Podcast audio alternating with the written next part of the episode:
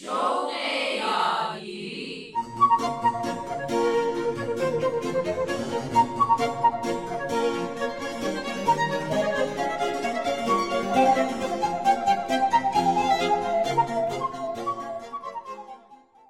عزیز رادیو پیام دوست. سلام. این چهاردهمین برنامه شوق یادگیری است که تقدیمتون میشه. رامان شکیب هستم. طبق معمول لازمه که توضیح بدم که هدف این برنامه کمک به والدینیه که می‌خوان فرزندانشون مراحل تحصیل رو با موفقیت پشت سر بذارن به همین مناسبت پای صحبت‌های کارشناس محترم برنامه سرکار خانم مینا مهاجر میشینیم و از دانش و تجربیاتشون بهره می‌بریم هفته گذشته بحثمون راجع به افت تحصیلی بود و گفته شد دو عامل مهم در این امر مؤثرن. یکی فشار بیش از تحمل کودک وارد آوردن برای درس خوندن، عامل دوم رو هم در این جلسه خواهیم شنید. توجه کنین. در برنامه قبل از دو عامل که سبب افت تحصیلی دانش آموزان میشه نام بردیم که عامل اول که بیش از توان کودک کار کشیدن از اون بود رو خدمتون گفتم و در این برنامه ما می‌خوایم درباره شرایطی صحبت کنیم که مواد درسی کمتر از توان و حد کودک هست یعنی در حقیقت کودک در شرایطی قرار می‌گیره که درس برای او کسل کننده هست. البته بیشتر وقتها خیلی دشوار هست که بیش از توان کار کشیدن و کمتر از توان کار کشیدن رو از هم تشخیص بدیم. چون نشانه های اونها بسیار شبیه به هم هست. در هر دو حالت بازدهی های کودک خراب میشه. کودک اصلا حوصله مدرسه و تکالیف خانه رو نداره. چیزی رو بدخط می نویسه به راحتی فراموش می‌کنه. بهانه جو ناراضی و بیشتر وقتها شاید عصبی میشه و در مدرسه هم ممکن هست به عنوان شاگرد خارج از گود به نظر برسه. در این شرایط واضح هست که او کودن نیست. در اوقات دیگر شما به عنوان پدر و مادر می‌بینید که او حتی بیش از حد توانایی نشون میده. پس چرا حوصله یادگیری رو نداره و نسبت به مواد درسی و موضوعات درسی بیعلاقگی نشون میده همونطور که در ابتدا گفتم کمتر از توان و حد بودن یعنی مواد درسی برای کودک بیش از حد ساده هست و برای او کسل کننده است. او جواب سوالی رو که معلم هنوز بر زبان نیاورده می‌دونه. بیشتر تکالیف به نظرش آسان میاد و به همین دلیل هم علاقه کمی به اونها داره. و البته در این شرایط تمرین ها رو جا می اندازه بسیاری از چیزهایی رو که نمی‌دونسته هم در مغزش راه نمیده و هنگام امتحان این گونه کودکان هم ممکنه نتایج عالی به دست نیارن. و حتی ممکن هست که بدتر از حد میانگین و متوسط شاگردان کلاس بشن و نتیجه رو نشون بدن. باز بیایید به همون مثالی که در برنامه قبل خدمتون گفتم برگردیم. مثال زدن شما به کلاس انگلیسی رفتین که سطحش برای شما بالاست و معلم با شاگردان فقط انگلیسی صحبت می‌کنه. شما خیلی سعی می‌کنید خودتون رو بالا بکشین ولی بیفایده است. شما می‌دونین که آدم کودن و ضعیفی نیستین. تصمیم می‌گیرین که دیگه به این کلاس نیاین و به فکر پیدا کردن کلاسی با سطح پایین میافتید. در صورتی که کودک محصل قادر نیست مدرسه یا کلاسش رو عوض کنه. این مثال هفته پیش بود. حالا گوش کنیم ببینیم مثال این دفعه چیه. شما در یک کلاس انگلیسی ثبت نام کردید. ولی شما با پدر و مادرتون در آمریکا زندگی کردید و در اونجا بزرگ شدید و از زمان تحصیل دوباره به ایران برگشتید. خب معلوم هست که در این شرایط انگلیسی شما خوب هست و فقط کمی به اون بیتوجهی کردید و حالا می‌خواید برای یک شغل تازه‌ای که می‌خواید بگیرید دوباره انگلیسیتون رو تقویت کنید. در یک کلاس انگلیسی ثبت نام می‌کنید ولی به زودی متوجه میشید که همکلاسی هاتون در اون کلاس خیلی کم می‌تونن انگلیسی صحبت کنن و معلم تقریبا از صفر شروع داره می‌کنه خب مکالمه های سر کلاس برای شما کسل کننده هست. به همین دلیل سوال های ورکبوک خودتون رو سریع یکی پس از دیگری حل می کنید و بعد شروع می کنید با مداد و وسایلتون بازی کردن. با تلفظ غلط همکلاسی هاتون سرگرم میشید. هر وقت معلم شما رو صدا می‌کنه بی توجه بودید نسبت به درس ولی به سرعت و با تلفظ صحیح پاسخ می‌دید. روز دوم دو تا از کتابهایی رو که مدت ها بوده می‌خواستید بخونید با خودتون به سر کلاس می‌برید و شروع به خوندن می‌کنید. خب نوبت به شما می‌رسه ناگهان معلم شما رو صدا می‌زنه.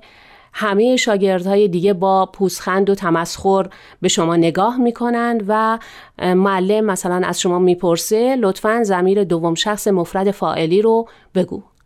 شما به شدت به فکر فرو میرید که جواب این چی می‌تونه باشه. لحظه برای شما خیلی رنجاور میشه. چون شما گرامر انگلیسی رو به این نحو بلد نیستید. شما خیلی خوب انگلیسی صحبت می‌کنید. ولی به این نحو یاد نگرفتید. و معلم بالاخره با تمسخر به شما میگه اگر انگلیسیتون اینقدر خوبه خب بعد جواب این رو هم بدونید و بعد هم به شما تذکر میده که کمی بیشتر به درس توجه کنید. چه اتفاقی برای شما افتاد در اینجا؟ در حقیقت شما خیلی خوب انگلیسی صحبت می‌کنید. ولی با این جریانی که پیش آمده خودتون رو عقب می‌کشید کتاب هایی رو که داشتید می‌خونید به تلفظ معلم شروع می‌کنید ایراد گرفتن جمله های غلط رو اگر وجود داشته باشه اصلاح می‌کنید و در چند جلسه بعد هم که یک امتحانی برگزار میشه بیشتر سوال های امتحان مربوط به دستور زبان و گرامر انگلیسی هست و ربطی به انگلیسی که شما بلدید نداره. در این شرایط وحشت زده میشید. سوال ها رو نمی‌تونید جواب بدید و نمره شاید حتی در حد قبولی می‌گیرید و ترم رو پشت سر می‌ذارید.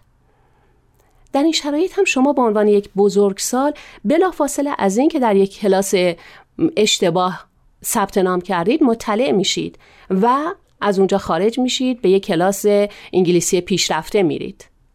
ولی یک کودک چه خوب و چه بد باید در کلاسش بمونه و نمی‌تونه کلاس رو تغییر بده.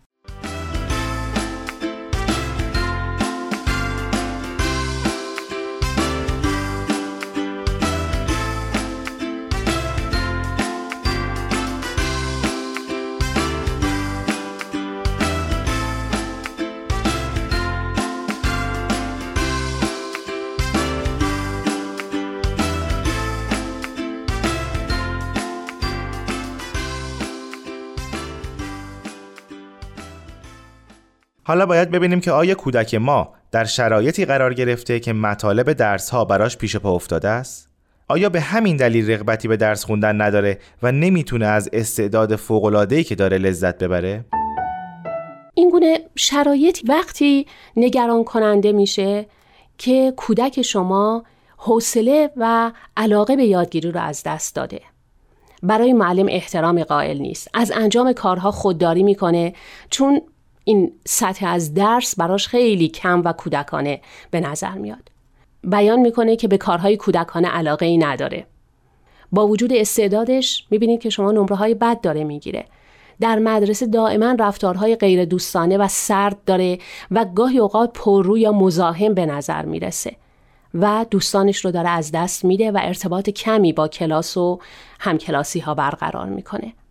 و شما در خانه هم می‌بینید که به شدت گوشگیری می‌کنه خیال پردازی می‌کنه و رفتارهایی که از این دست هست و شما رو نگران می‌کنه. حالا باید چیکار کنیم که کودک از نو برانگیخته بشه و علاقمند بشه به درس و به طور کلی به یادگیری؟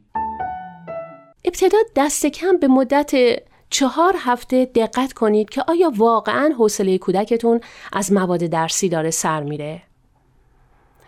هنگام بازی و شوخی کردن با اون درسهایی رو که مرور نکرده از اون سوال کنید و ببینید که آیا می‌تونه جواب بده یا نه. توجه کنید که چه کتاب ها و چه مطالبی رو داره می‌خونه و چه فعالیت هایی رو برای وقت آزاد خودش انتخاب می‌کنه. آیا اون فعالیت ها واقعا مناسب رشدش هستند و یا اینکه شما علائم اولیه یک رشد خاص و پیشرفت خاص رو در اون می‌تونید مشاهده کنید. در این شرایط اگر واقعا مطمئن شدید و عقیده دارید که مطالب کمتر از حد توان کودک هست با او و معلمش در این باره صحبت کنید در اینجا هم باز راه های زیادی وجود داره که شما می‌تونید شرایط رو متعادل کنید و امکانات گوناگون رو امتحان کنید و در نظر بگیرید با فعالیت هایی از این قبیل می‌تونید کودکتون رو از نو برانگیخته کنید و انگیزه کافی برای یادگیری رو در اون ایجاد کنید. مثلا به غیر از کلاس های مدرسه در کلاس های دیگری مثل کلاس های ورزشی، هنری، زبان خارجی و موضوعات و کلاس های فنی که مورد علاقش هست اون رو ثبت نام کنید. ترتیبی بدید که تنها و یا با دوستانش بر روی یک طرحها و پروژه هایی کار کنند که وسیعتر از مطالب مدرسه هست و بعد اونها رو به یک مراکز دیگری بتونن ارائه بدن. می‌تونید برای فرزندتون معلم خصوصی بگیرید و معلمی باشه که با شرایط یادگیری او بتونه مطالبی بالاتر و در سطح مورد نیاز کودک رو به او یاد بده. در این شرایط هم ممکن هست لازم باشه مدرسه اونو تغییر بدید و یا حتی در سطح دبیرستان اگر هست رشته تحصیلیش رو در صورت لزوم عوض کنه و شاید هم تصمیم بگیرید که یک کلاس رو جهشی بخونه. در هر حال در این شرایط همونطور که گفتیم وظیفه بسیار دشواری بر عهده مادر و پدر هست. یعنی پیدا کردن فعالیت ها و سرگرمی های جالب و مؤثری که شکوفایی و پیشرفت کودک رو در حد توان و متناسب با توان و نیازش بتونه امکان پذیر کنه. خب دوستان اینم از برنامه این هفته. اگه مطالب این برنامه رو مفید می‌دونین به دوستان و بستگانی که فرزند دانش آموز دارن شنیدن برنامه شوق یادگیری رو توصیه کنین. به امید موفقیت روزافزون فرزندانمون در عرصه علم و فرهنگ و هنر.